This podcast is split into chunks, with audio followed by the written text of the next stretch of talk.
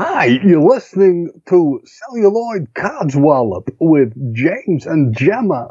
Sit down and enjoy yourself, grab a snack, and have some fun.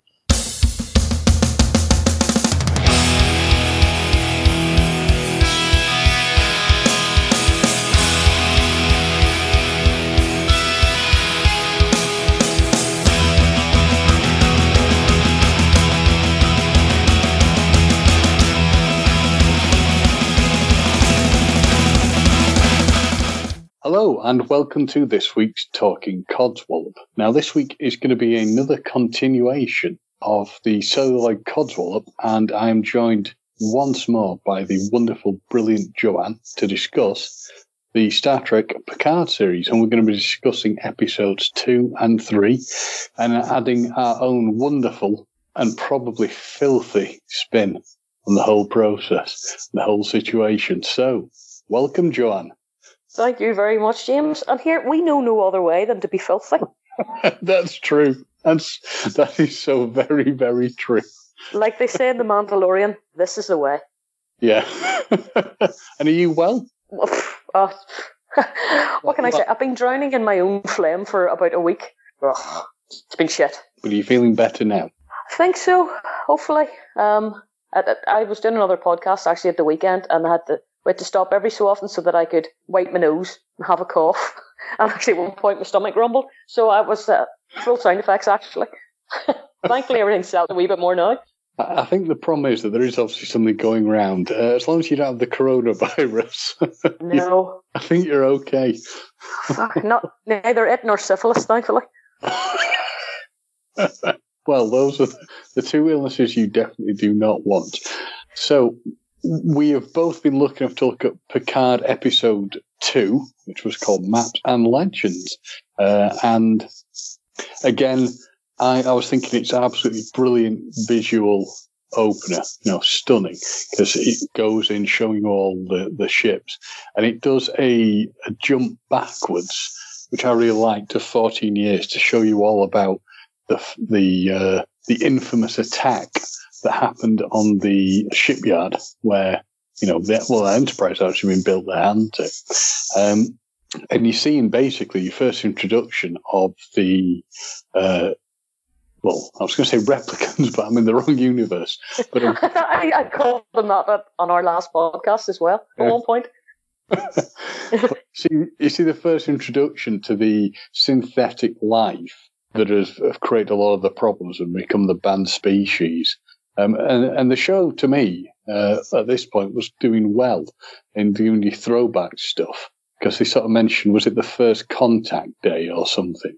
They weren't yes. this holiday. And I found it very interesting that if you looked at the synthetic life, they had the data look, didn't they? But not the whole data, you know, or the the human characteristics, but they had like his gold eyes, his gold skin, uh, his lack of human understanding and sense of humour.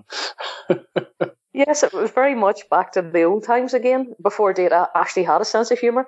I'm wondering, yes. were they based on B4 and Bruce Maddox, um, who's, who's been mentioned now quite a lot through episode two and three? Uh, I wonder, are they actually relatives of B4? I mean, they are creepy. They're wonderfully creepy. They are the, uh, the new improved sex dolls after B4. Yes. but I doubt they've got all the skills that Data has. So what's the multiple skills? Hell yes, I would say. what I like also is uh, something that just occurred to me because obviously I've got this sort of running in the background when I'm looking at the the thing that makes the food up for them. The replicator in this, so it looks like a just basically a giant 3D printer sort of thing like they're trying to go backwards a bit on the tech on that. Yeah, there's a selection of they mentioned I think it's Una Matrix, it's something like that, Una something anyway, mm. in terms of the food, and it's actually mentioned one of the Star Trek shorts as well. Spock and uh, Number One get caught in the lift, and they talk. They start talking about what replicator they have on board, and that particular replicator is actually mentioned ah. during the scene. Yeah, nerd time again. See what, and this will again uh, for those who do not. Well, obviously for those who are listening to John, they're getting an idea of her wonderful knowledge of sci-fi. But when I first met you at a convention, one of the things later on, I remember you were dressed up as Ripley, and a big thing I got on this scene was I got a real alien vibe. The way they were sat, or, or well, alien and aliens, where they sat around discussing the food, and the whole, where they were all sat around together as a little group, where it wasn't showing anything that's sort of high tech as we're used to seeing in Star Trek. You're seeing what they kind of said with Alien as like the dirty reality of what space would be like.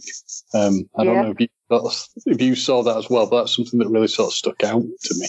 Thinking about it now, they're also complaining about the company. Yes. They had to work that day, and it reminds me of when they were complaining about what shares they're going to get and what the profits were going to be. And oh, they had a name for it in Alien. Shame on me, I can't remember it now because we always, the gang were always laughing about it, and uh, they just weren't getting their share that day at mm. all. And in, in a in a, a world that no longer pays money, what happens when you're working on a public holiday? What do you get back for it? Yeah, it's you know that is actually a really good point because supposedly, just to diverge off this, I always find it weird that obviously the idea in Star Trek is that the entire society doesn't have money. Something Picard even says, I think, in First Contact, we no longer have the need for money. But on Deep Space Nine, they discuss is it gold press latinum? Oh yes, the Quark, Quark so, and co. Yeah. So there must be some use for money somehow. Something must happen. But yeah, you raised a really interesting question. How do you actually get anything? yeah, how, how does Picard sell his wine?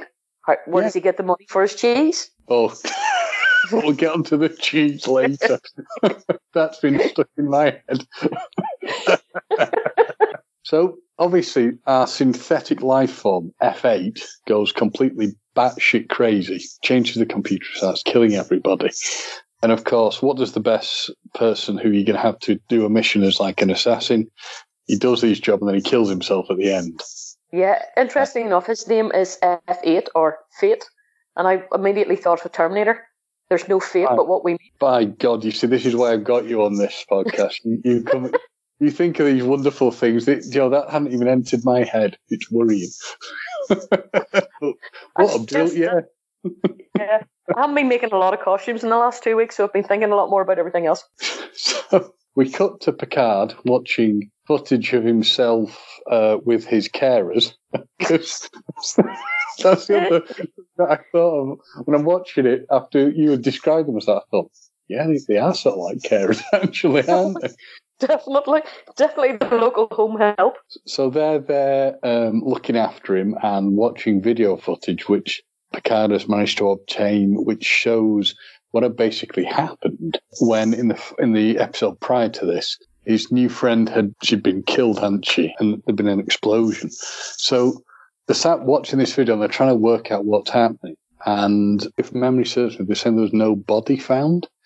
Um, yes. and no, and then they come to the conclusion that obviously the Romulans they think there's like some sort of secret society that's involved uh, in doing all these things. Yeah, that's greater than Tal Shiar. Interestingly called the Zhat Vash, or is the the shit fart, as I couldn't help but think of them as, which was again takes us back to the cheese. Yep. But yeah, so the, the shit they're even more um, devious and secretive than the Tal Shiar. It was interesting actually because you, you really got a more of a feel for Laris and the one with the big bumpy bits in his forehead that I'm trying to remember now. Uh, I remember Zhaban or is it Zhaban? So there, he kind of calls Laris out and like the I'm gonna have to try and pronounce her name now. The Zhat Vash or our myth. They don't really exist, and she's going yes, but I I had our handler, which he said was his mother, which is interesting. Got got her drunk one night, and she admitted that that they did exist and that they had a reason for existing, which seemed to be, I think maybe Laris was making an association here. She thought that was maybe a pure hatred of AI, and that's why um, the Romulans only had computers that did computation and not artificial intelligence. So that was interesting. That the fact now we've got two layers that, that the Tal Shiar actually have a bogeyman. Yeah, and it's it's interesting to see also that again, we sort of said this with a joke, what we said last time about the, them being carers for him, but they really are sort of like bodyguards. You were discussing before technology ru- rudely slapped us about situation of when they were all in Picard's chateau and they were using uh, the computer systems to find out where people were. Yes, that was um that was actually in that was in uh, Dahj's apartment. Oh, sorry. Yeah. No, no, you're okay. Um, but yeah, that was in Dahj's apartment. It was quite clever. Laris is actually, um, to me, she's an extremely good agent. She's very, very mm. switched on, very intelligent. And she was able to work out that maybe the Romulans might have left something behind. And so she went, she went down through the logs and uh, was able to find, um, she, she found something. I actually can't quite remember what it was she found, but she also made a connection as well mentally. She thought that, well, the AI in the PC would, would actually seems to take information from its owner uh, in yeah. terms of who they are and, and different different profile. But the, she reckoned that Soji's profile would be exactly the same as her sister's because her twins are identical twins. And sure yes. enough, it was it had rec- it had recorded information about her sister, and and they were able to work out that um, the sister's actually off world. Don't know where, but they know that she's off world, which I thought was quite clever actually, and possibly wee bit of a silly thing by the Romulus, leave that behind. Oh, so following on from that, we managed to cut onto the uh, onto a, a, very dark 1990s metal, you know, disco somewhere. Well, in fact, it's actually Borg Cube. It just looks like some sort of strange, you know, club from the mid 90s to me. And then we yeah. we cut to the uh, the sort of like you know required Star Trek sex scene, which is kind of sexy, but sort of isn't at the same time. I know. Do you know what I loved about that is the fact that in the 24th century you can have sex with your underwear on, and yes. the underwear specifically for women has to be a sports bra and tanga briefs from the 80s. Those knickers couldn't have been higher up her belly button than they were. I mean, it was just so. It was. It was disturbing. It really was. But I thought, well, and not only that, they've had sex. They get up. They both put their clothes on, and I'm thinking, there you go. One of them's going to get cystitis. Nobody's had a pee here or had a shower or anything. They must be reeking whenever they leave the room. Yeah. yeah, yeah. Well, it's, they're going to stink. Plus, she's basically the ultimate sex doll. Well, oh, you really yeah. think about it, she's not actually human, or well, she's not. She's a robot, basically. So, Obviously skilled in many techniques, like her dad. Yeah. I've not thought of that one, but very, very true she does ask Nar- Narek, who is our porking partner in this occasion, uh, mm-hmm. is there anything you can tell me? And he says that I'm a very secretive person. And you get the impression that this Romulan that she's hooked up with is uh, mm. some sort of sneaky person. He's the boy actually that she met at the end of episode one when I'd said when she had said to him, "My brother had died," or "My brother yeah. something had happened to my brother," and I said, "That's one hell of a chat up line." Well, it must have yeah. worked because the next time we see those two together, they're in bed. Totally, totally spot on. So after we've gone, there's obviously just you know there, there's obviously an issue with communication. He's going to be dark and mysterious, and then we cut to Picard meeting his doctor. Well, no, is he his doctor? Yeah, he is his doctor, but he's also one of his former colleagues, isn't he, from the Stargazer? Uh, yes. And it's where we, we get a very interesting insight into the fact that Picard isn't just an old retired grumpy admiral with a cheese fetish and a tea drinking problem. He's got health problems, um, mm-hmm. quite severe health problems. And it's sort of, I think the suggestion is it's, it's maybe like dementia, it's damage to hers, its frontal lobe. Some P type lobe, anyway. I was actually quite kind of disappointed that it wasn't Dr. Bashir. I know that they hadn't really had, well, we never really seen them on screen together, but this doctor was from the Stargazer, but if it had been yeah. Dr. Bashir, it just would have made my day. Or you would have more expected them to bring Beverly in. Um, yes. Yes, well, she, she actually diagnosed. It was mentioned that he had a problem, something on the brain in the last last episode of The Next Generation, which was all good things. And Beverly, after he was sort of flitting back and forth through time, Beverly scanned him towards mm-hmm. the end of the series, and he mentioned that he had this this issue uh, or this issue, and it might be a problem for him later on at some point. And sure enough, it does. It comes back to haunt him. And actually, the doctor said something quite ominous. If you're wanting to go off world, whatever adventure you're, you're going on, I hope it kills you. I thought that was kind of sad. Yeah, and the interesting thing I found out um, about the, the area of his brain, I'm hoping that they'll make some comment on it. So I can, well, it's in front of me now. But they said about the uh, the damage to his brain I actually looked it up afterwards, and in reality, if somebody has had damage to those areas of the brain, it will mess up sort of like perceptions of things. It can mess up things like your balance, etc. But the suggestion with Picard is that it can lead to possibly bits of delusional um, episodes, maybe uh, top out. It'll, it'll mess up his temperament as well. But what you sort of see, really, I think, with this scene is they're trying to show the a real sort of similarity between the relationship that Kirk and uh, McCoy had. Um, and it makes me think of the conversation they had in Star Trek 3 when they were in Kirk's uh, apartment, where they were discussing the fact that, you know, getting older, you know, wanting to go out and do things changes to your life. And I, I sort of see a real similarity of that, that scene, even the fact that they've got like a fire causing, you know, a fire burning in the background, which something I remember from the, the scene in Star Trek, uh, The Search for Spock. That's a good point. Yeah. yeah. I think I, I think we're trying to find a similarity there. But, oh, uh, another half just come home. Hello, I'm on the phone.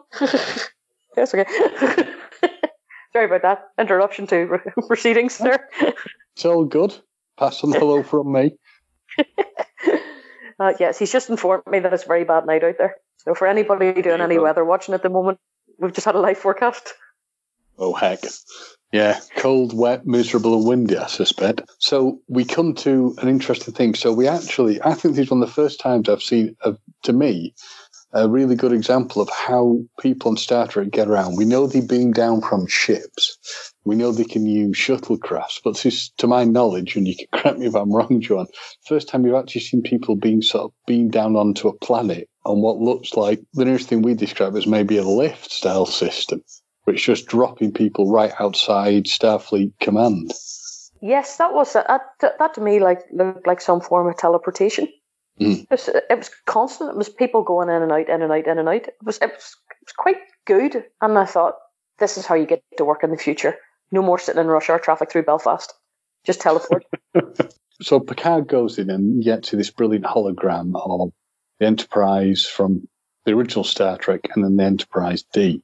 Um, and even though he's a civilian, I noticed what they're trying to do is dress Picard a little bit in his clothing.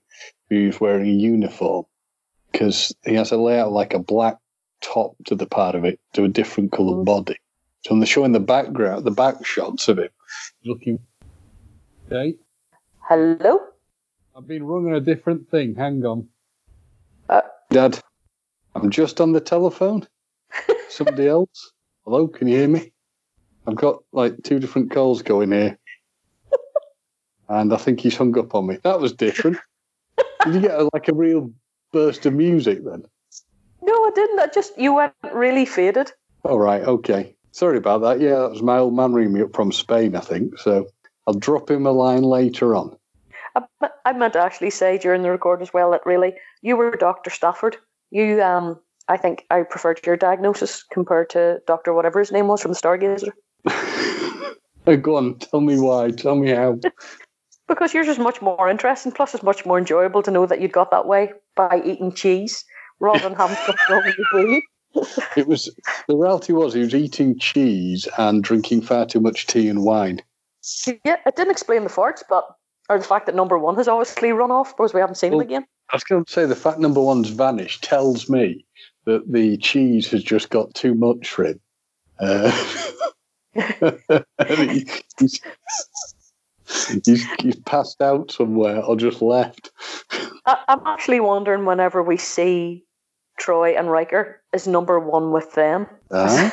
it's number what has number one run off? See, I'd also wonder if I was Riker, would you be slightly offended if you found out that, you know, your former commanding officer and friend has named their dog after you? Well, yeah, number one probably also humps humps the legs of furniture, just like Riker did. So why why you called him that? Well, to be fair, yeah, yeah. I'm just thinking, and obviously, you know, certainly both, you know, uh, both using a slang term and a reality term. Riker does like to get his leg over. Literally all fucking time. the man is unbelievable. In fact, actually, if you had had him and Doctor Bashir on the pool at the same time, no female of any description or chair would have been safe. Two of the biggest horn monsters in, in the history of Star Trek. Well, they do say, yeah, and dogs will hump furniture. So, yeah, I think yep. it all makes perfect sense. so, Picard has the amusing scene, which he starts see repeating things, and they're going to end up repeating it, in the new James Bond film. But you have someone who's this well-established character turning up and somebody doesn't on the front desk doesn't know who they are. A bit of a, a worn-out joke, but still quite interesting. And then you can see this moment where Picard feels a bit um, uh, what's the, how's the best way to describe it? Affronted by the fact yes. that uh, the guy says to him, "It's nice to see you up and about," sort of thing.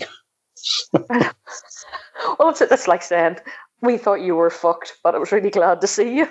Yeah. It's kind of slightly insulting. Just a little bit. Yeah. so now this is something I found out later on that's very interesting, which is he goes in to see uh, the CNC, who is well, I know she's called Kirsten. The the actress who plays her is Ann Magnuson, but he goes in to see her, and basically they're sparking off one another because he's saying, "I, I need some help. There's this uh, this sinister plot happening." And clearly, they've probably quite a tested relationship between each other. And he's sort yes. of saying, I want to get to the bottom of what's going on. There's this girl who, who plays an integral part what's happening. And it's not cutting it, is it? He's sort of saying, we can do this, we can do that. And she's saying, well, no, we can't. You, you, you're a retired former admiral. And you also shafted us on television. Now, oh, yeah, she was well fucked off with him. She really was. Mm. And even, I mean, you can see that Picard really does feel strongly about this because he's sort of saying, I'll even take a demotion and take a wee little ship to try and sort this out. And, well, comes out with my favourite line, I think, from the show, which I'm going to hand over to you actually to say. she said, the sheer fucking hubris, which was just perfect. See, they had worked together. She was on the bridge of the uh, Enterprise D she was. She was a. Uh, yeah. Wasn't she a navigator or something? Yeah. So things must have got really bad sometime after that for them to for them to just hate the sight of each other. You know, yes. Clancy, you call her Admiral Clancy. Oh, she was yeah. really cheesed off with him. Well, she actually goes on to explain to him as well that the reasons for abandoning the Romulans, and to be honest, the way she puts it, it's it's kind of reasonable. The fact that fourteen other planets were going to pull pull out of the Federation. Yeah. Uh, because they simply did not trust the Romulans. They thought the Romulans were up to no good. And here's an interesting thing: if you go to Discovery, the new season of Discovery, some of the promo shots that are out, it shows you the new Federation flag, and it doesn't have anywhere near the amount of stars that it had on it before. So there must be over the years an awful lot of the Federation partners start to pull out. Mm. I like the fact, as you said to me, you could see the Federation's point of view. I know everyone's mm-hmm. supposed to think, oh, yeah, Picard's on the money, he's spot on, he's right.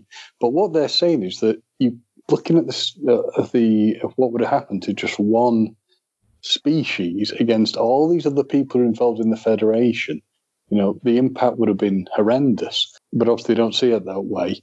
Picard, and I think he's got some real balls to say this, starts sort of like threatening the commander in chief.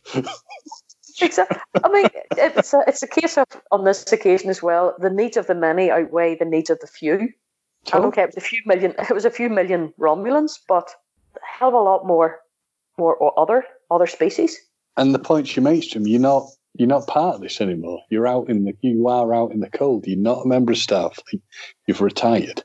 Be on your way, basically, which is what he mm. does look, we've all done that. We've all left a job, went told everybody go fuck yourself, and then suddenly thought, shit, I need, I need a, I need a sort of reference, or I need something from my old employer, or I've left something behind the office, and you very sheepishly go back and go, um, do you know why I told you to go fuck yourself? Well, can I unfuck you for a wee minute and just get this from you?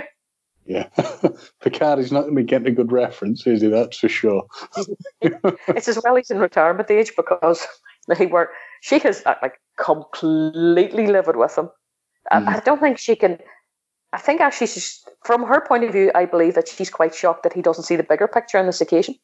Yeah, which is what surprises me because you would think, and again, this is where you got, you'll ask yourself the question, or I would ask the question, certainly for this episode and future ones, how much of Picard's reasoning is being coloured by his you know, basically like, you know, mental health disability issue that's going to be coming down the line? Is that changing key elements of his personality? Because this idea, uh, just think about it, this idea of Picard is always seen as the most level headed captain, a bit more by the book than everybody else, or certainly than Kirk. So this is a bit more of what you'd expect of Kirk. Now, I know in the past Picard has got two fingers and said no to stuff, but this is a bit more of Kirk sort of like, well, I'll just go do whatever crazy crap I want to do to, to try and resolve the situation. Yeah, yeah. Um, it actually, it's slightly worrying for the characters. If I can jump ahead a wee bit, for the characters that end up being introduced in episode 3 mm-hmm. Because not, not, not to spoil things too soon, he's not telling anyone. I mean, I don't even know whether he's obviously not told his home help that he has this. I don't remember them being told. So mm. he's keeping this really serious secret, one that doesn't impact just on him, but on, on the safety of everyone else around him. Mm. So that that's actually quite selfish. That's maybe not the Picard that we would have recognised from before. But is he maybe in the situation where he's older, he is on his own, he's grumpier, I suspect. we all go that way, I'm afraid. Yep. Anyway, so he's been kicked out, and then you get to take a look at um, again. To me, it just looks like some weird like nightclub uh, where all the Romulans uh, sort of live and do research stuff on this like rebuilt Borg cube. Where it was interesting to see what they're doing is actually working on. You'll have to correct me and make sure I've got this right. I bow down to your superior knowledge on this. They're sort of like taking former Borg drones. Is that correct? Yes, they're, they're dismantling them effectively for their tech. Yeah, and yeah, using them to um, to basically further their own stuff. But you get a bit of you get an interesting spread because it's people from all different sort of species of this thing. But yeah, I thought that was quite interesting. Did you notice the sign whenever they're all standing waiting to go through security? Uh, this sort of like the nightclubby sign. Scene. Uh, looked like a goth club. Uh, there's a sign of it, and it says so many days since in a simulation, and that actually tracks back to 16 years. 16 years since anybody had been assimilated on this artifact. I've just, as a sign that's that's quite a good one to have. So like that. So they've had this. They've all been having a chat. Basically, I think it's just an excuse to have like some sort of weird flirtation between the uh, the characters. Uh, and then we cut to Picard's chateau, where he is well, the uh, Dr. Jurati, I think she was called, reappears. Um, yes, I talking, And he's talking to Picard about the whole situation of what's happened with basically what would have happened with Dahj and sort of learning about the fact that she believes, well, that they think Picard's on the money or what's happening we get a nice nod to the fact that they both enjoy drinking Earl Grey tea, which is fair enough. only, only Picard's is decaf because he's older. Oh, yeah. It's not good for him. Yeah, his system's been wrecked by alcohol and cheese. So let's be honest. he, That's it. His, his internal organs. His IBS must be horrendous. Oh God, yeah, constantly, constantly stricken the poor man with constipation. And bear in mind, we're probably over halfway through the episode here, and we still haven't seen fucking number one. I mean, that poor dog. Where's what have they done with this dog? It's true, actually. Yeah, we've seen everything else. We've seen them making tea, which unfortunately, oh, well, on this one, isn't. It's re- not replicated using real products, including tea bags. It's obviously this view, isn't it, that what's going to happen is that the, the Romulans are trying to sort of wipe all the evidence away we've lost one of the sisters. So what is the situation with the other one, who obviously we know, but Picard doesn't know, is in some weird, strange fetish nightclub, which when you cut to it where they're sort of dismantling bodies, yet again makes me feel that we're actually watching an episode of Hellraiser. Um, yes. All these people dressed in tight. I know. and the face masks. Yeah. You know what they were like? They were a wee bit like cyber goths. Yes. I don't know if I've ever been any goth clubs, but they're like the cyber goths, you know, with with the hair and the dreadlocks and the big trousers and the, and the DM boots and the glow sticks. And any moment I expected them, VVM or whatever the fuck it's called, to start playing. At the very least, um, Nine Inch Nails closer. that would have been good. I'd like to have seen Trent Reznor hanging from that ceiling. Definitely. Definitely. Spinning, spinning slowly around. See, what I also find interesting is the fact that they, the refused to name the people they're sort of working on, which I, I mean, I kind of understand they're saying, like, why do you think they name they had a species? But that is actually probably a bit realistic in a sense, because they always say that if you're a surgeon, or they always say the difference between doctor and surgeon is a surgeon is generally sort of like when you meet them, they're a bit of a colder person. You don't interact with people on the level say, doctor does. I know that for a fact. Having had a few operations over the years, yeah. surgeons are very different from doctors. They're just they can be yeah. horrible people. Well, they're more to the point, aren't they? Mm-hmm. They, they, get straight to it. So the interesting thing is we that, and it, it becomes apparent later on is that the um, uh, is Dahj or yeah, uh, no, not Dahj. The the sister who's on the ship is speaking to the people in their language who uh, yes. who are all being hacked up. We then cut to a wonderful, uh, from a cinematography point of view, a lovely shot of Picard in his chateau. It's late at night. He's hopped up on, uh, well, something, not caffeine, but he seemed reflected into his, his clock, telling the time. Then he makes a momentous decision and, and gets a lovely little, looks like a pill box, but it actually holds his communicator. Which yes, he, TNG one as well. Yeah, and the thing I found really strange on this is that he treats the communicator like almost like a telephone. And I always used to think the communicator was just something that would contact a ship that couldn't actually be used for like communicating to everybody. It's like a telephone system. But he contacts somebody called Raffi who's asking for help. He's asking her, in fact, for a ship. Yeah. Uh, it's quite evident that these two have had a really bad history. Now, Raffi's actually, I think, in the, the comic countdown. Yes. It's the scene a wee bit before. But I love the way that he rings her up on his comms badge. And if that's anything like, you know what it's like when these days when you ring anybody, if you don't recognise the number, and you think, well, I'm not answering that. He'd have been better off texting her first and saying, "Can I ring you?" because people don't answer the phone anymore. Yeah, the other one that got me is if I am ringing this person using my communicator. So a couple of things. Firstly, I never thought a communicator would work that way, but what do I know? I'm not I'm not writing this show, but if we're, we're treating it as a reality thing, so this communicator can, can, be used for making calls. And tell me if you can see a, fa- a failing in what he's doing. A communicator is made by, or used by, and made by Starfleet. You would yes. think that Starfleet are probably going to have a very good way of logging all ingoing, uh, sorry, all outgoing and incoming calls. Um, exactly. it's a bit like that. Your telephone call is important to us and may be recorded for training purposes. Yes, exactly. And there's obviously going to have real concerns about the, what he's doing. So you're pretty sure that, like, you know, Admiral Clancy would be listening in or saying to the people working below us, the CNC, I think well, we might want to keep tabs on this sort of like slightly deranged old duffer who's come in uh, telling us stuff. Because the other thing that I was found interesting is that if I was her and Picard's talking to me, I would think that he's probably like bonkers. Yeah, I mean, she she don't forget because we kind of uh, we may have jumped forward slightly after Picard leaves Clancy in, in Star Trek and Starfleet after yeah. the, the bit of the Mexican standoff. She contacts Commander O, which is just a great name for commander. Like it's like Commander O, Oh, Oma. Commander Oma is what I really want to call her. And she's supposed to be Vulcan.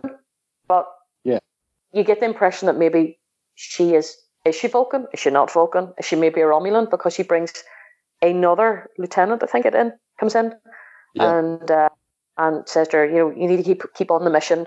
You then learn that uh, they were the ones that wiped out uh, Nad.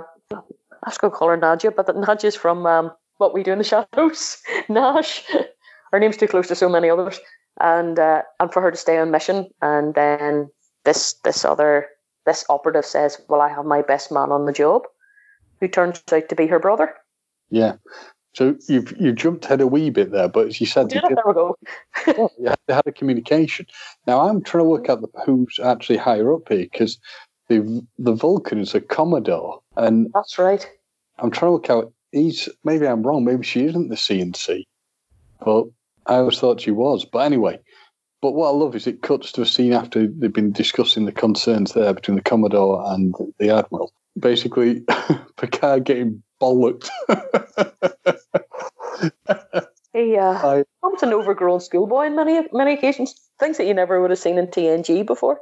Totally, but it just ties in perfectly to your comment last time about being like looking after him, like, there, there, old man. Do you want a cup of tea? Are you all right? he's, just can't leave him to his own devices. He's telling everybody what his plans are. He's going to Starfleet and asking for ships. They think he's bonkers. He's now started up another conspiracy somewhere else. And he's just a massive. He's just um, a trail of destruction all around him at the moment. But it suggested to him that you know he, he, he needs to get someone to help him, and obviously I like the, the required name check of you know Riker, Waterford. Get those people to help you. Obviously, the budget didn't stretch to bring them all in for the whole show, so. No. Uh, if you excuse to come back and go, no, they would do it if I asked them, but I don't want to put them on under, you know, absolutely. I don't want to put them in danger. And then that's when Zhaban suggests that he uses somebody he hates, and then he gets his communicator, gives Raffi a call. I think what had basically happened is the fact that um, Amazon were going, they want how much to bring them back? I, I, I, do love actually just thinking about it as well. Picard said, "I'll I'll take a, a demotion." I'm just thinking that is sheer fucking hubris. just I'm going back to that bit again. that that scene definitely played so well. It's hard to nearly get past that scene. In, in that whole episode, that is the scene. The well, fucking bastards and fucking hubris are, are just. You could have just showed those two scenes actually, and I think everybody would have gone away happy. Well, it's the first big f bomb that we've sort of had in Star Trek, to my knowledge. Um, Discovery.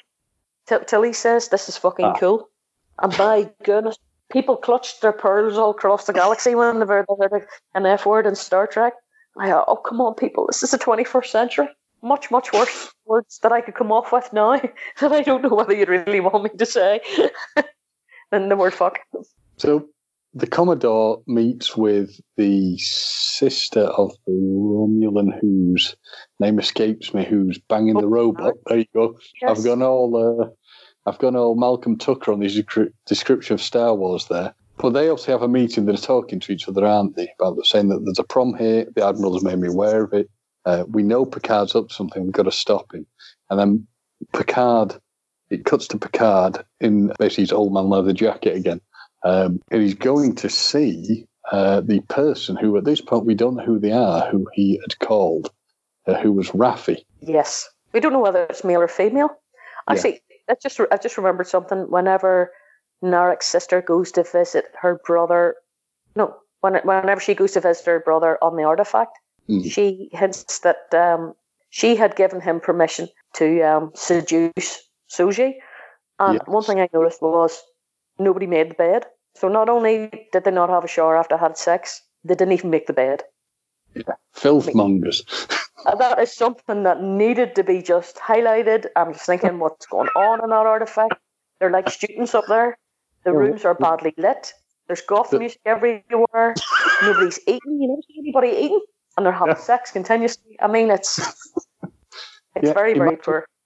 Imagine what the smell must be like. I mean, the, actually, jumping way, way ahead, Narek's sister actually says to, to him at one point, I can smell her off you. I'm thinking, well, I'm not surprised. There's yeah. no evidence that anybody has had a shower in any of these episodes. Picard's farting and having cheese and wine, and Narek and uh, Soji are just smell of carnal, carnal lust continuously. Well, it's also the fact that if you think about it, they're also chopping up bodies. on this on this Borg Romulan cube thing. I Have. Well, I mean, if, if it's like a goth, a goth type club, they obviously are playing drowning pool. Let the, let the bodies hit the floor. Has to be that's the greatest song. Like let the bodies hit the floor. We just play be played twenty four seven across that cube. And it'll stink like a slaughterhouse. The other thing I've just thought when we talk about the issues with, you know, Picard and his, you know, his uh, his bodily functions, eating all that cheese. I think they were very brave. I think Picard's very brave to actually have lit fires in the house. Yes. We, let's be honest. Would you want it around them? I, I, I still understand why the dogs run off. I, I really don't blame the dog for running off. either either that or he's been assimilated. We're not really sure yet. See if that dog comes back later on as a Borg, I will literally shit myself. if you, well, it, you, that would be scary, but it also I'd be even more scared by the fact you managed to uh, to see it happening. that episode came to an end with the uh, the sister and the brother basically discussing the fact that the brother is a deep in deep agent trying to find out what's going on. Deep, maybe at least possibly six inches deep agent. oh yeah, yeah. No balls deep agent. Let's get balls deep agent. He's a balls deep agent. Who just enjoys the smell. I just, oh. keep thinking about that. You know, uh, and it doesn't make his bed. He's a dirty, dirty Romulan bastard. Lara would be absolutely disgusted with him. You're right. He's basically a Romulan student, isn't he? A stinky, yes. filthy Romulan student. Probably sits over one pint the whole night as well. So, so are you all right if we dive into episode three? Oh, yeah, sure, go for it. So I love the fact episode three opened showing us again, it's a flashback to the past, but it showed us Picard basically at the top of his game uh, when he was an admiral after he'd sort of saved everything and when he'd had to go uh, to Starfleet to discuss his concerns um, about what what had happened after the, um, the incident um, well, the, the, solar flare sort of situation, as I understand it. You also got to see uh, Raffi, and you also got to see uniforms we've not seen before, unless you were someone who'd looked at comic books where they'd showed that style of uniform that was different. I thought it could have been interesting. So, if you've seen Picard as an admiral at this point, I think it could have been interesting if maybe he'd still been a captain and they made him an admiral upon retirement as a way of like shuffling him off.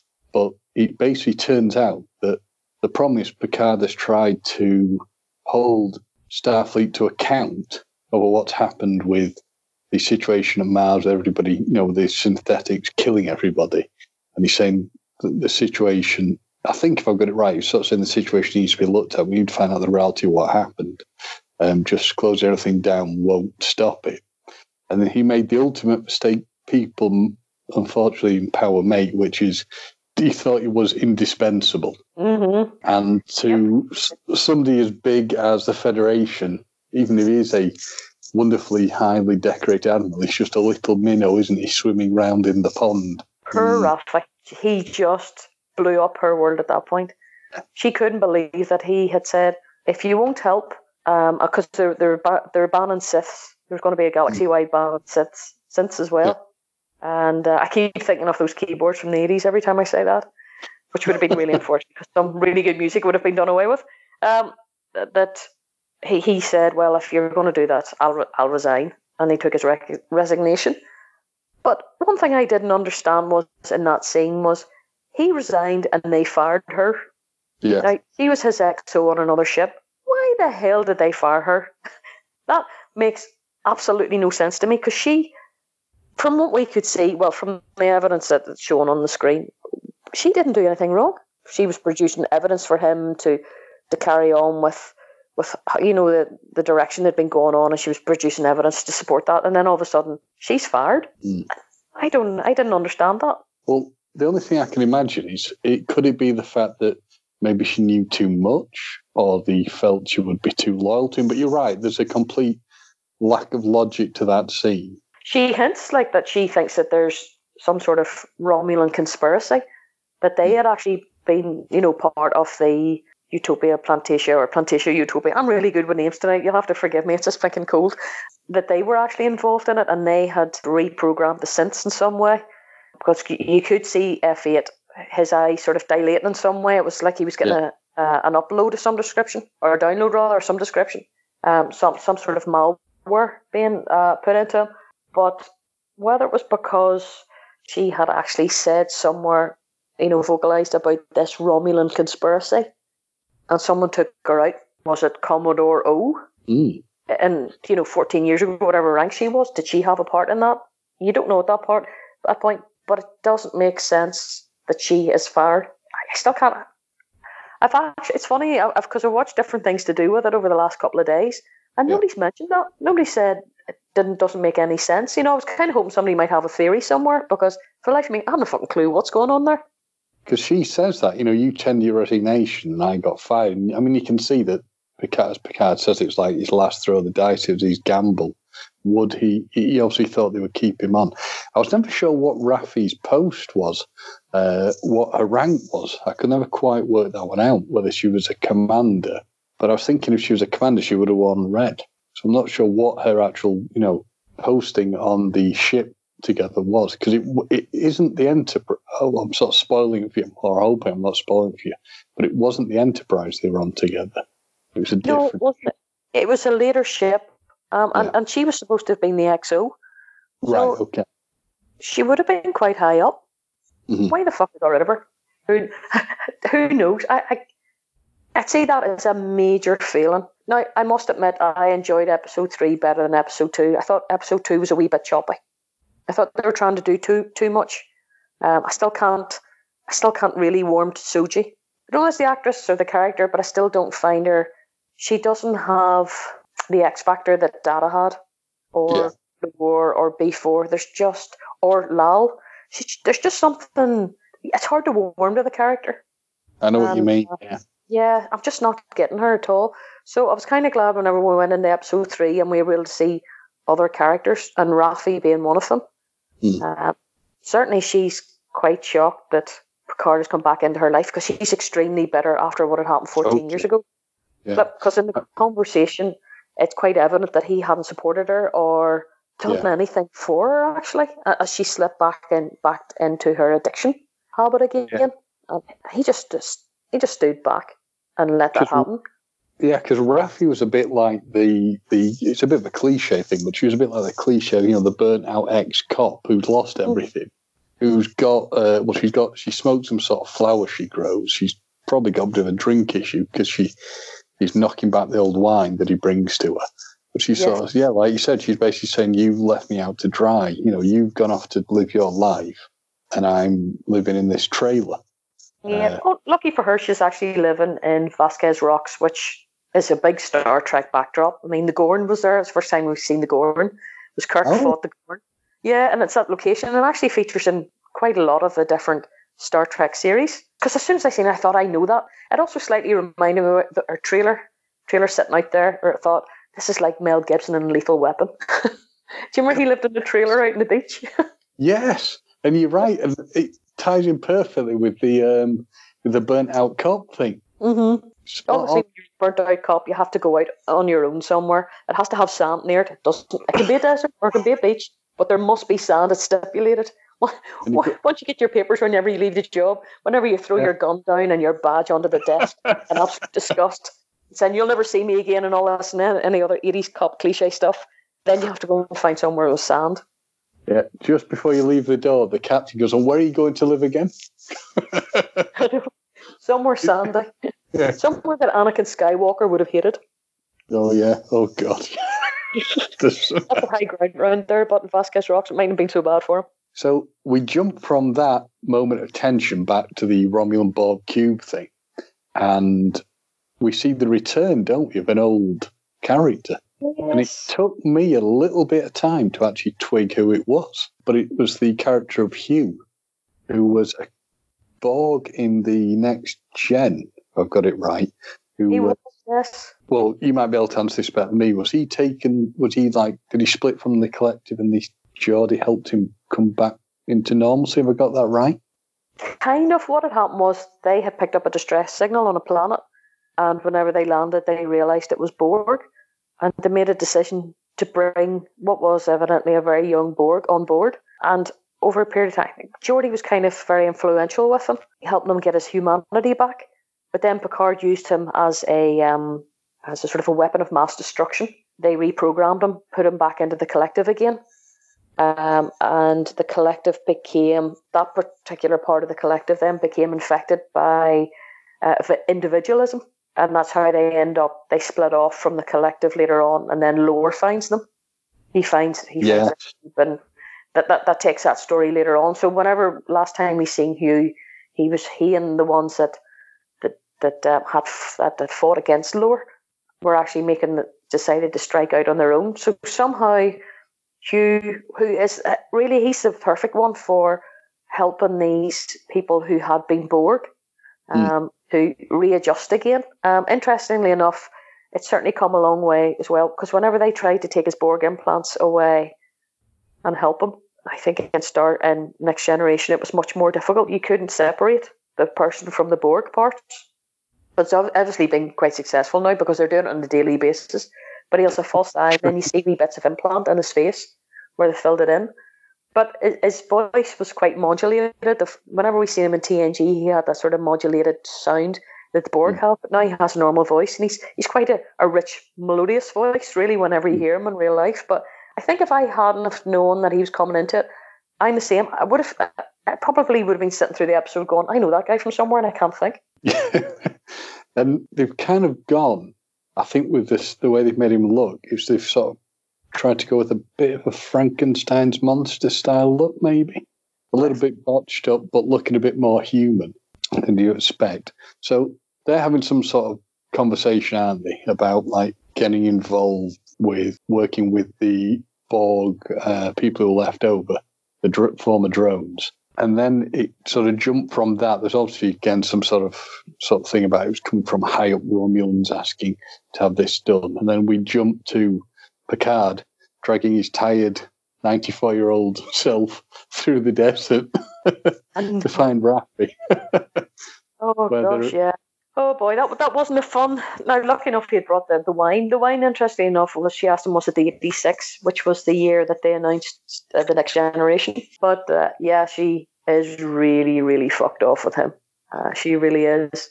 She's lucky actually. She doesn't bust a cap on his ass. It's only the wine that saves him in the end, and she she actually throws the water out of her glass to make room for the wine, and then sits down to have a vape. Now, I didn't realize vaping was still a thing in the 24th century. I thought by then people, okay, it's drug induced vape. And she hmm. admits it. What, snake leaf that she's using because she, she takes it off. She actually has it grown on her property. Again, it's just quite handy. Didn't see Mel Gibson obviously missed out on that bit. That was a bit of the bit of the contract he didn't realize he was supposed to sign that day. Is you're supposed to grow your own drugs. when he sort of chased her down the chatting, she's she's gone far now. She's not even interested in drinking out of a glass, is she? She's just drinking it straight out the bottle. but the conversation doesn't go, well at all. She basically and tells him to like bugger off. basically, she's uh, she's nursing that bottle of wine like a like it's some sort of like milk bottle, and, as, as, as a child, stopping away, and um, but good on her, even though she absolutely hates him and can't forgive him for what he had done. She uh, she does tell him she's got him a pilot, which is probably That's more true. than he can he can expect from her because he can't persuade her to, to do anything. She's still convinced that the Romulans were part of the um, the explosion on Mars. That was all mm. to do with them. And he's saying, yeah, there is a Romulan conspiracy, but I still don't think it's Mars. He still can't get his head around the fact that the Romulans would actually scupper their own chances of being rescued because that's yeah. the ships that were being made at the time. Yeah, and again, that sort of maybe kicks in with this thing of Picard becoming a bit more stubborn. The scene then jumps to it's Japan, I think, isn't it? Where Dr. Jurati's sat listening to music on a. I'm sure they're not meant to be, but I just think Apple, you know. oh no, it's Amazon. Sorry, what product do Amazon create that's wireless headphones? Amazon branded, I'm sure, wireless headphones. And then. Yeah, they're pretty much like that. Then turned out that Commodore O just appeared. I'm assuming. I mean, I would have loved to have seen a beam in, but she just turns it. Well, she's also she's. I found out she's the director of Starfleet Security, so yeah. that lady is the CNC, um, the other admiral. She, she has on these dark glasses. Yeah, she's gone the whole Roy Orbison. the other thing that got me is if you look at the scene there, her ears have suddenly gone really sticking out. Where she's, yeah. I mean, really sticking out. She looks like she's some sort of like troll or. She's gone very Lord of the Rings. Yeah. Mm-hmm. She really has. Any moment, I think by the end of the series, she turns into Gollum. so they have a conversation about like what do you know, what have you been told, etc. Then we've cut back to Hugh in the bondage club. I don't know. I've just noticed something. I'm getting slight on the clothing. I don't know if you ever watched it, but like the Babylon Five vibe. I have, that is one of the things on my list that I have to watch. It and Battlescar. Battlescar? There we go. Battlestar Galactica. Battlescar. If you're in a battle, you're have scars. Yeah. So me, actually, I would have been a name, better name for it. but yeah, that that's on my list. But I, I know what you mean. Yeah. And promos that I've seen of it, yes, it does have that vibe to it. Well, there was on a Star Trek link to it, going off on a tangent, but that's what we do. Walter Koenig was in some episodes of that where he was playing some sort of real badass, and he wore sort of like the similar stuff to like what Hugh has on in this. But we've learned that what happens is the Romulans who were not, should we say, who have once been Borgs who are not very well, I think I've got that right, haven't I? Um, who have not been turned back to normal Romulans. All yeah, there's like, definitely a problem there with Romulans don't seem to assimilate terribly easy. Yeah, and they've all gone. They've all been sort of like you know come back out from being bored and gone a bit bonkers. The things I've now learned about being in a mental institution are you become very good at jigsaws and you become exceedingly good at Rubik's Cube. From yes, that boy champion. Absolutely. It's very one flew over the cuckoo's nest, really, that scene. so they meet some woman who's going to become very important.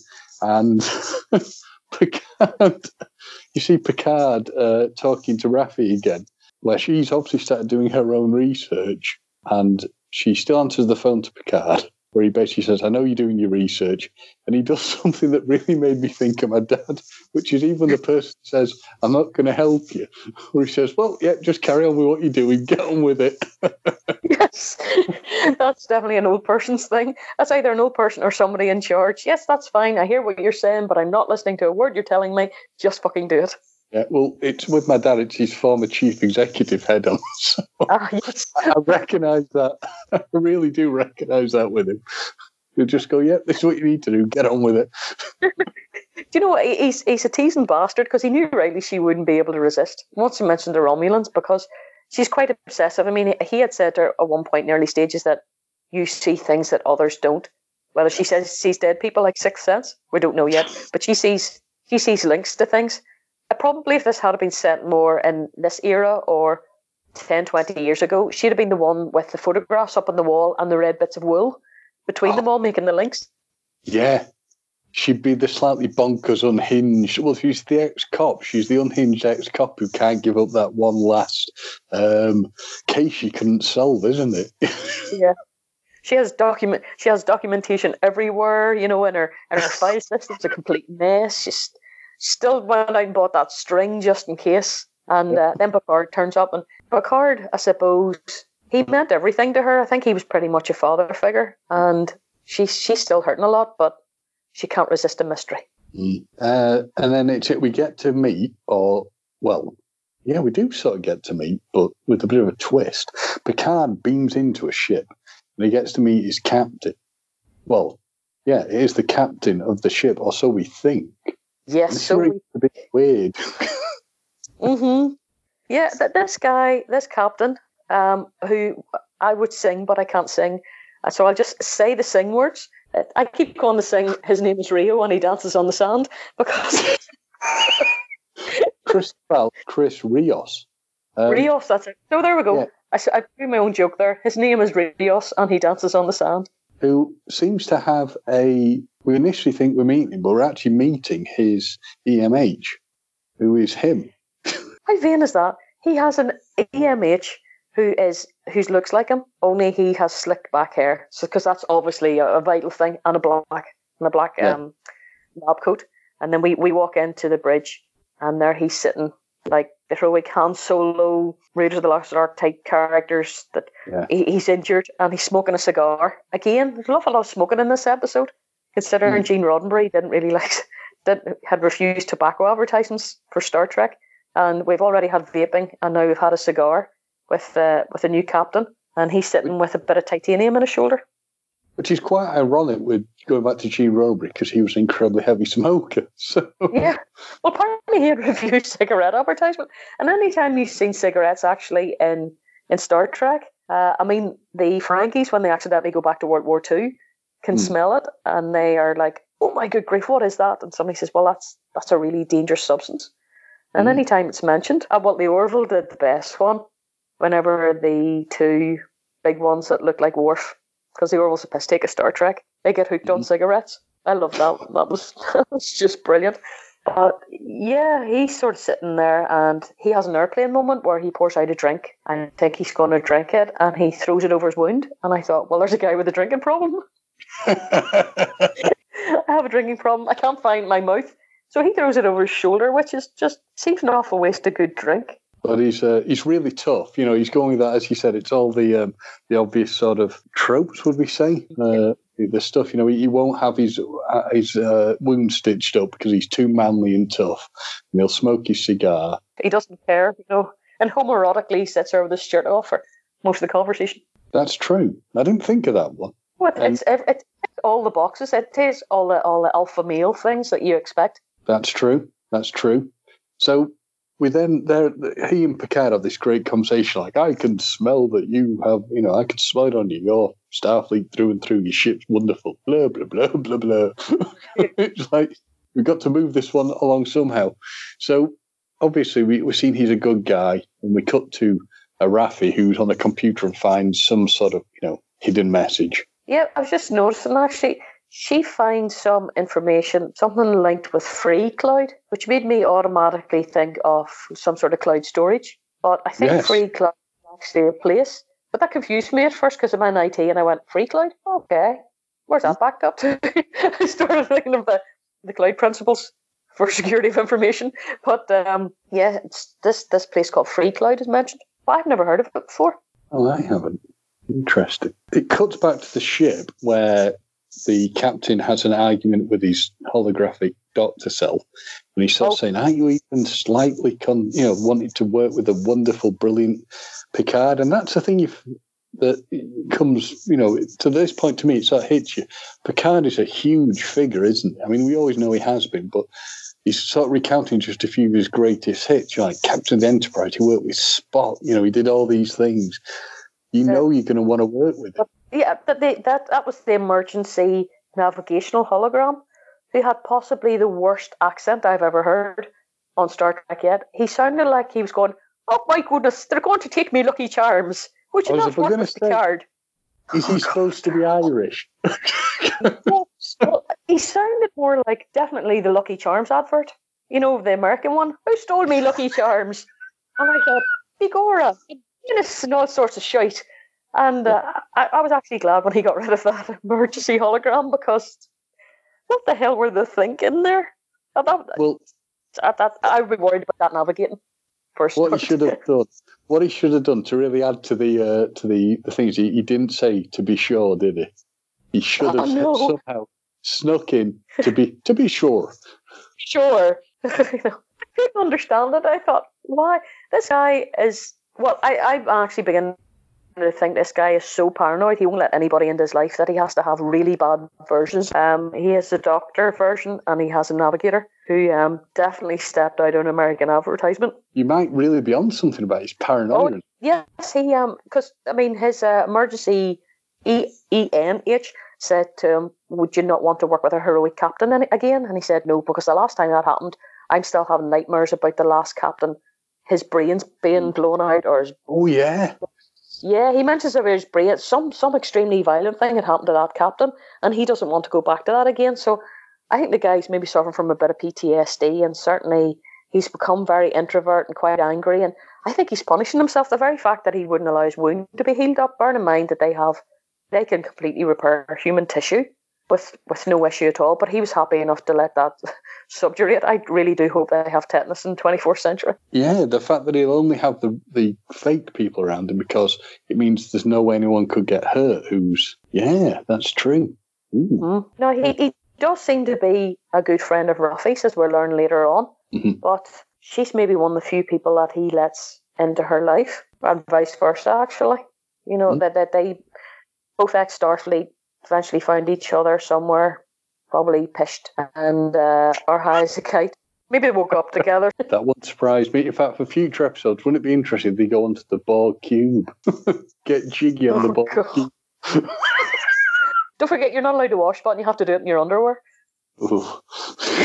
and your woman are still going at it because his sister's fucking raging. She's strangely jealous.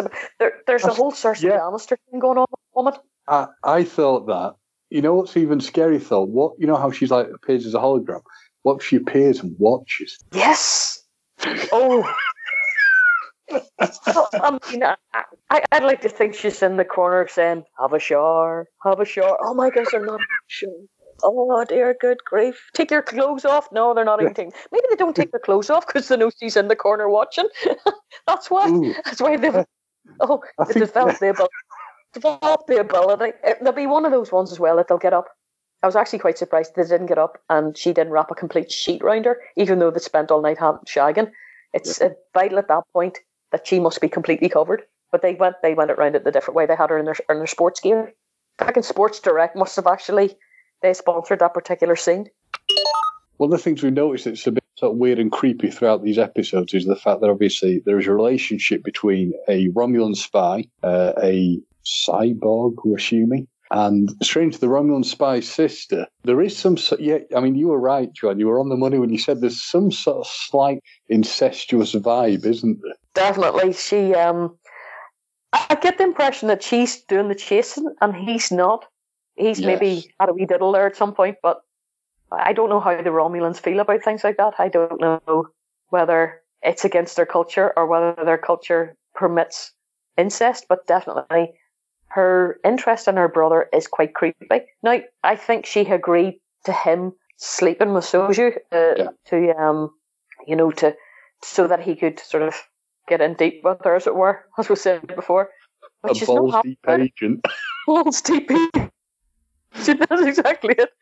But she's really not happy about it. No, she's, she's quite worried about her brother falling for for mm. this uh, for this synth as well.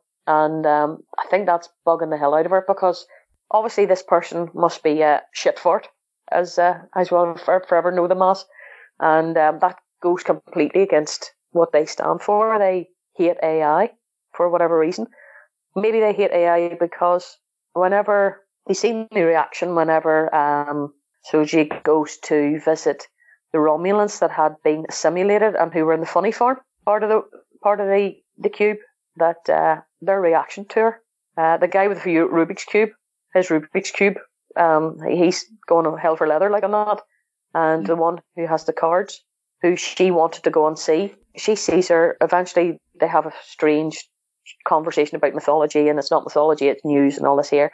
And um, she recognizes her as Soju. Is it Soju or Soji? Before I go on, Soji, I think, because just so, prior to that scene, you see this fact that Picard is sort of he knows he's going to be leaving his chateau, so he's drinking in all the the the um, the scent, the smells and sounds and everything of, of the air, and he's just sort of saying he's going to miss it. But they've sort of like it's said that he's going to be going. But yeah, we then jump to like you know one uh, one flew of the cuckoo's nest for the Romulans. Yes. And it was a it's a really weird scene to watch because um, as I understand it, they're all the Romulans who were once Borg, and who've not been so well, as you said, after they've come out of it. And Soji starts speaking to the lady who's there in Romulan.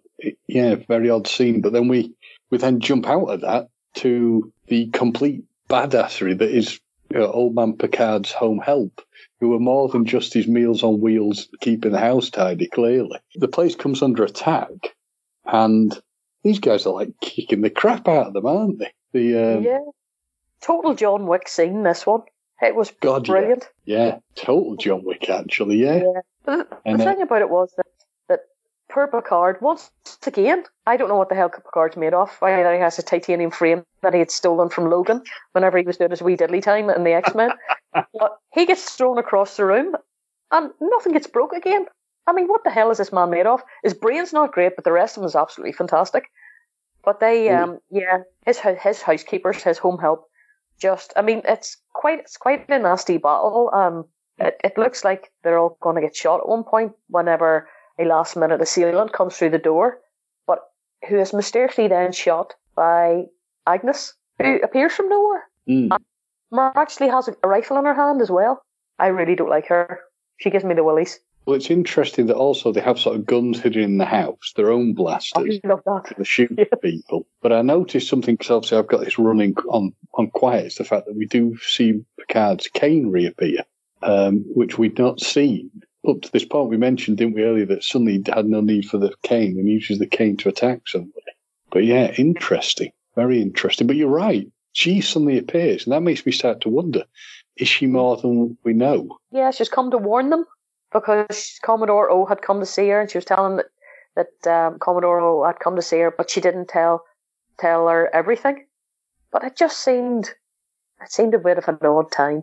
She grabs a gun, kills somebody, which of course she makes up she doesn't know about, and then yeah, it's an odd one. I wonder if she's going to turn out to be more than we thought. Well, she's a she... very annoying ditzy blonde. Uh, for all her intelligence, it's just yeah, it's I, true. I my tit, I have to say. I don't I don't like the character, but it could be that's deliberate, you know, that the character develops and I mean there was um there was a character in Enterprise, uh, the Asian character, who in the Terran universe became the Empress. Mm. And uh, her name's gone out of my head. And uh, she really annoyed me to start off with, but over the time, she became an, an, incredibly good character. This is one of these instances again where somebody's probably sitting listening to this going, for fuck's sake, can you remember the name of nothing? I can't remember the name of anything. High and cold flu remedy. Leave me alone. Card has so, a cheese. I have paracetamol. Yeah, well, it's but it's wines, obviously. The what I love in this scene is they they get the guy, one of the Romulans, and they sort of like they've got him tied to a chair, and the uh, what's he called, the male home help, um, Zaba, was yes. going to give him a you know a bit of a slap, but they decided to like spray him with either Febreze or. Febreze. they either Febrezed him or they were using smelling salt. I'm not sure which, but they brought him around. Do you know what I actually think that spray was? Do you know when what? ever, particularly dogs, hump furniture, people have a habit of spraying them things? That probably was number one spray. And uh, and that's what she was hitting him with. There, there's an interesting bit actually. Um, she Laris, Laris says that, and you find out why some of them have bumps on their forehead and some of them don't she says he's, he's a stubborn northerner just like you, and uh, flicks him on the forehead, on, on, the ridges. And I'm thinking, this is just like Northern Ireland, North and South. We're the stubborn northerners. Yeah. We all we all have ridges up here compared to the Irish. They're lovely soft accents. so this is why the Northerners are all really vicious and nasty, and that's why they're the mercenaries. Who's along uh, with the accent? I, I, will say absolutely nothing at this point. I'm staying out of this. Whereas the Irish have the lovely soft accent and the lovely foreheads, and we have the big foreheads, and they're See, really I, aggressive. See, I still think I was right. It wasn't dog humping stuff; it's Febreze because of the cheese farts. But um, that actually makes a lot of sense. It does. You see, we're not just. It's not just a hat rack. I do think about these things. Um, so the, the back into the one flew of a cuckoo's nest padded cell, and they're talking to the lady who's you might understand this better than me, but she's doing some sort of like weird jigsaw, isn't she, on the yes. table? It reminded me of a thing I had as a kid, and it was called Triominoes. And it was dominoes, but, but it was triangular. And uh, I, I couldn't quite see the links between the pieces, but whether it's like tarot cards or however it is, but I mean, so she, she recognizes that there's one of them's a door. So apparently the Romulans have, this sounds really wrong, they have back doors. They have a false door, and they have a wee bit of back door for their action. That's really cool. what comes in. That's what I was saying. There's a bit of back door action there with the Romulans. so she sits behind Sam, Sam, no, no, gosh, I can't remember her name now. Unfortunately, I've had to move to another room, and my bit of paper with all the names on it. is in the other other room. But she, okay. she, sits, she sits behind this Romulan, and uh, and they they start talking, and they get more into the mythology, and and the Romulan says she doesn't like that word. It's it's news. So she was saying everything is like time was linear. I think everything was happening nearly at the one time. But she suddenly puts down a card and she knows that Soji is the Great Destroyer. Well, she actually says, "Which one of the twins are you? Are you the one that lives yeah. or the one that dies?" And then she and calls her the Great Destroyer. And you saw, I was as I've got it running now because we're on that scene. You see this like thing go through her eyes, like almost an electronic thing. So she must still have some sort of like Borg thing that's in there because her eyes do this electronic flicker. Or they seem. Oh, I never know. Yeah. I, well, I didn't see it until now. It's quite a weird little point. And then we cut to the fact that, yeah, he's a stubborn northerner like you. We're on that now. Absolutely stubborn. Uh, I know. Yeah, that, that yeah. made me laugh. Really did. I, I found that bit absolutely hilarious. Probably for different reasons than other people. Pop. People went, oh, so that's the reason for the ridges. Me, I just find it really funny. Well, I think you're probably onto an in, an in joke actually there. So. no. yeah, it goes back to the, the, the room and it, it, yeah, there's something really strange because she obviously knows, like, uh, is it called Ramdha, the, uh, yeah, the, the Romulan. She has some sort of insight into what's going on. And she was, yeah, they, they start trying to talk to her about the fact she was once assimilated and something and what happened. And then basically shit gets real, as they say, because she sort of like cracks, doesn't she? She cracks up and uh, starts getting very emotional. So she's trying to get her to talk to her about it more. And yeah, things get difficult. And we're seeing like the way they shoot is brilliant. They're brilliant the tension. So they're trying to cut between Picard is saying like, why did he kill the girl? What happened? And he's sort of saying, well, she's not a girl. There's, there's, there's far more to it. And they're doing a tension build between uh, the people. And it comes to the great point you made, which is, which sister are you? Who are you? Which is the question Soji's being asked, isn't she, by the by? Uh, uh-huh. And it's yeah, it's an interesting tension build, but you try yeah, then then we just get very. Uh, here we go. Now the, as you I'm sure remember, guns get drawn in the old uh, mental institution part, and just beat downs are going on at Picard's chateau. yeah, yeah that, that's. I mean, there's been a lot going on. I mean, that security guard, she was able to get the gun off him uh, the, to, shoot herself. The, the Romulan was going to shoot herself, and so she, she wrestles it from her and, and saves her. I mean, Hugh Borg must be thinking, what is going on here? I, have brought this person in. I authorized this person to come in because he initially they're challenged before they go into the the, um, the funny farm room, and um, he says that it's my authorization. I'm the director here. He does. So, I mean, yeah, Borg yeah. is well in with her own. And then you can see the, the the chap they were trying to interrogate um, takes a like a cyanide pill, goes all alien, spitting blood. Yeah. And the gun's taken off the Romulan uh, in the mental infirmary, but she seems well. She was going to take a life, and you wonder if she's taking it because of something that's come back to her, or is it something that's inbuilt into like programming that makes her want to kill herself? And then you see like the twin sister thing on the, the cards she's been playing with. Mm-hmm. So yeah, interesting. And then it cuts to um, a conversation, doesn't it, between Soji and her mother. Uh, which is really weird because she's sort of suggesting the sister's still alive. She Keeps saying, "Well, where's my sister? What's she up to?" And she's going, "Oh, she's alive. She's fine." Which we obviously know is not the case. No. So, is she talking to? Is her mum real? Is her mum a computer image, or is her mum just, um, you know, a sleeper agent like everybody else seems to be at this point? Yeah, I, I actually thought her mum was maybe a computer program. yeah, I wondered that. Yeah, I think she was downloading something into Soji at that time because she passes out. Yes. It's like she uh, goes offline for a while. That's true. Yeah. So she goes offline, and then um, what the hell was he called? Oh, Narek. Nope. Narek. Thank you. Yeah, Narek comes in, and the, the, the, the sort of having a conversation. She's wanting to check how she's doing, and uh, pardon the pun, I think he's just pumping her for information. that is the best description of it. And here, what a what a dirty bastard he was. He distracted her because she's trying to say, "Look, I don't know why I knew all this information. I must have accidentally read it. There must have been files that should yeah. have been encrypted that weren't, or classified in some way." And he's going, "I think I love you."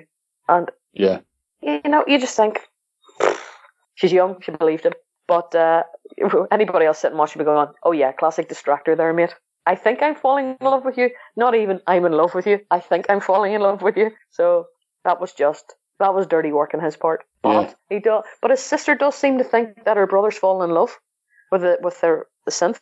Mm, which is certainly a possibility, but I'm not too sure how that's no. going to pan out. And then, of course, and this is what the total thing where there's some really freaky, like you know, because it cuts to the sister, doesn't it? Where I think the sister is there. Is she there in real time? Yeah, she must be in real time because she's got a normal ears, well, alien ears, and it's really, yeah. There's something definitely uh, the, the way they get so close to each other and interact with each other. There's definitely some sort of weird incestuous crap going on here. I'm convinced of it because she's sniffing him. Why are you sniffing your brother? I have two brothers. I have never sniffed them. Never. I've never wanted to sniff them either. They have never uh-huh. sniffed me. We're a very close family, but not that way. Though, ironically, I do play Cersei Lannister, right? Well, I don't play her, sorry. I cosplay Cersei Lannister. Yes, you oh, do, yes. yeah. Oh, dear. Oh, my poor brother gets, Graham, the, the brother who cosplays, he gets something. He gets a piss taken out of him, something shocking every time I'm in that costume. but no, there's, so no, they... there's going on like that. Absolutely understood. So they're they've got their. I mean, they just get too close. It's just wrong. There's definitely. I mean, they've got to have written it that way. We can't just be seeing this. It can't oh, just no. be us. That's it. I mean, maybe his sister wore sports bras. Maybe, maybe it's the sexy gear for the 24th century. so the decision has been made that they're going to go because it cuts to Picard and the Doctor, and they're going to go and help out. Well, Picard has made a decision; he's doing what he's going to do. But the Doctor basically says, "Yeah, I'm going to come with you. I've killed somebody. I've got nothing worth sort of hanging around for anymore. Things have gone wrong. I'm going to come and join you." And I'm looking at it. I'm getting the same thing you got with the, this captain. You know, the one who hangs around with all computerized duplicates himself. It's very much a Han Solo vibe because he's on some weird sort of junky ship. Yeah, definitely Han Solo vibe. Looks like some sort of weird freighter. And the doctor says, I'm this wonderful person who can do all this stuff with, you know, I know everything there is to know about synthetics. So I'm going to go. Uh, they go onto the, the ship, or they beam onto the ship. And yeah, it, it's an interesting sort of progression. And then who should appear but Raffi? Raffi. Who has pretty or cool somebody else you think of. Oh, it's Raffi. I'm just looking at things. She has pretty cool hair. So. oh, fuck. it's like huge, big hair. But it's interesting how she's still sort of sticking two fingers up at um, Picard, isn't she? Saying, I'm not going to sort of basically work for you. I had lost you. I had completely lost you. All I got was, and who should appear but, and then you went. oh, did you lose me entirely? Sorry. No, I was saying yeah, uh, it, no. it, it was Raffi, uh, I've seen she has very cool sort of big hair. Um, but the interesting thing is she basically, you're still getting this thing that Picard's going against all the odds because people aren't willing to uh, sort of work with him so much, are they? She's sort of saying, I won't do anything with you. And she seems suitably unimpressed no, by She says, "Look, I'm I'm coming, but I want to go to Freecloud, and I've I've found things out, but I'm not I'm not doing it for you. I'm doing she's doing it for her. Yeah, and which is completely different. Yeah, I don't know how he feels about that. Don Picard, he probably quite hopes that he'll persuade her to, you know, to, to come on to his side and just stay. Which I'm sure he will. I mean, I also now, thanks to you, see Freecloud. Hello? Hello? Have I gone again? Fuck. I'm there. Can you still hear me? Oh. Hello? Yeah, I can. I don't know what happened. Lost you again. Hello? What, what, hello? Hello, can you hear me? I can hear you. Yep, I can hear you okay. That's that a bit strange. We're, we're getting close to the end. It's all good. It's all good. It's a bit like, go... you know, with the dead. they all want to go, God, what, like we're running, uh, what's it called, that white noise stuff. yes. it's, it's just really strange. We'll be talking away and the next moment we'll just completely lose each other. We're like, what? but thanks to you now, I've got to say that whenever they mention the free cloud, I'm just thinking of data storage. It, it sounds like a really dodgy software as a service or platform as a service and full of malware and all sorts of things. Somebody had suggested actually it's it's sort of like a a casino-y um, free for all type world. So hopefully awesome. maybe the Ferengis might be on it because that's the sort of thing that they would be on. Yeah, that would be good. And obviously Raffi's totally unimpressed by the doctor because she's sort of saying, "And who are you?" Sort of thing. Is this yeah. the only person you've got who can help you? as Raffi says, you haven't even let me security clear this person. And I go, she's right. Fucking listen to Raffi. Don't know who this blonde bint is. She suddenly appeared. I mean, do you know that it still still goes back to that fighting scene in the house? Where did she get that rifle from? She yeah. shot your man in the back. The fighting went on inside the chateau, not outside. Now, whether number one was out there having out arms, I don't know. Maybe that's maybe what number one does. He runs the armory somewhere, and uh, he he told her up. But I, I think I would have put her in an airlock and pushed her into space. there's definitely there's something there, and she she has the cheek to sit in one of the chairs and leaves Jean Luc standing as they take off. Well, I was just going to say she goes and sits in what chair would it be? Navigation. Yeah, I was thinking that too. So why is she in the navigation chair? Seems odd for that that she takes that space. But of course, it then all lumps jumps to the fact we we get to see uh, Picard say, you know, his line of engage, which I think I can sort of see why you find the Doctor annoying because she does just this sort of goofy smile. she takes a seat. She doesn't give Picard anywhere to sit down, and they take off at warp. Now yeah. they were all sitting down. I mean, once again, that man's probably thrown across another room. I don't know. Maybe hip replacements aren't so complicated in the 24th century, and he just has one on a daily basis. But the man just seems to be able to weather anything. He really does, but they, they take off, and then you that, that leads him into new adventures. Finally, Picard is in space. What really what we've been waiting for for mm. three episodes. And the question I'm wondering is, well, the question I'm wondering for future episodes is, are, is our theory going to ring true that the Doctor is in fact more than she appears to be?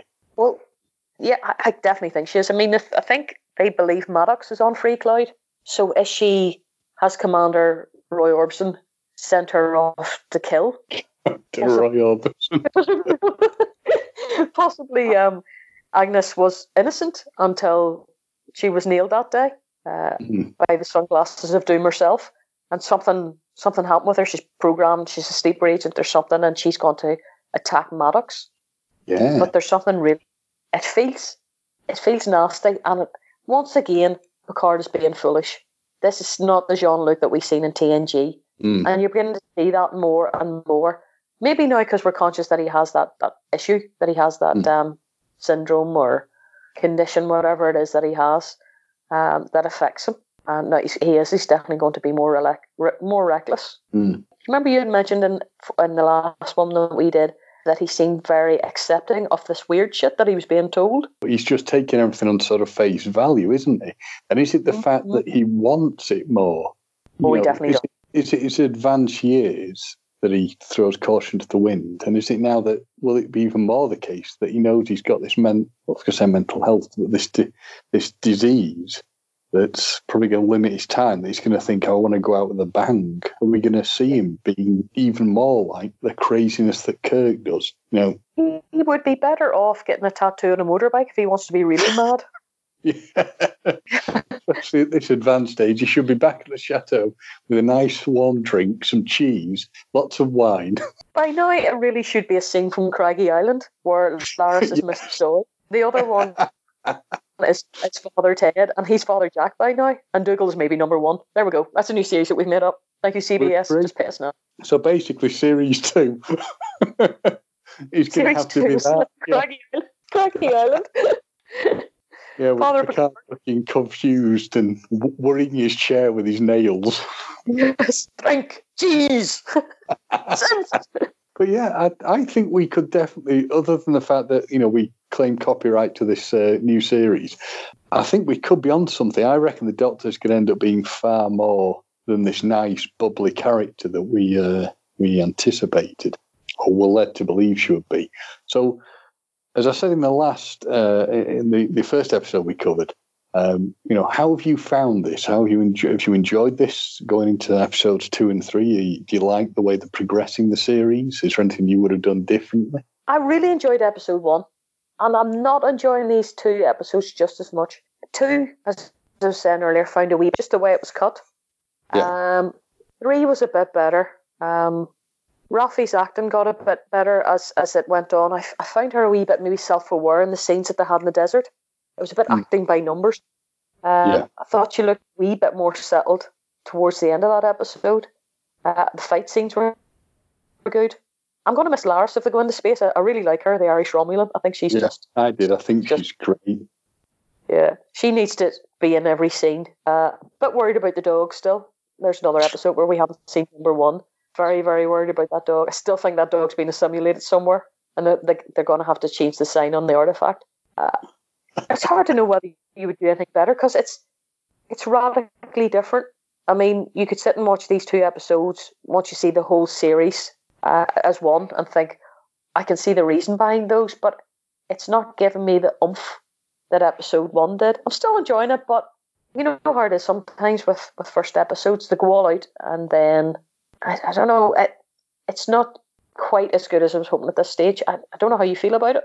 I've enjoyed it, but I sort of see, I, I, feel sort of similar to you, uh, raising thing, is it how they've cut it? Because thinking just to three, it was choppy. It was, was it? was jumping backwards and forwards. So the the example that sticks out most in my mind, and I get they're trying to attention build, is the thing of they got the, the your chappie tied to the chair who they're trying to get information from, and then it suddenly jumps to the mental institution, then it jumps back to them, then it jumps to the mental institution.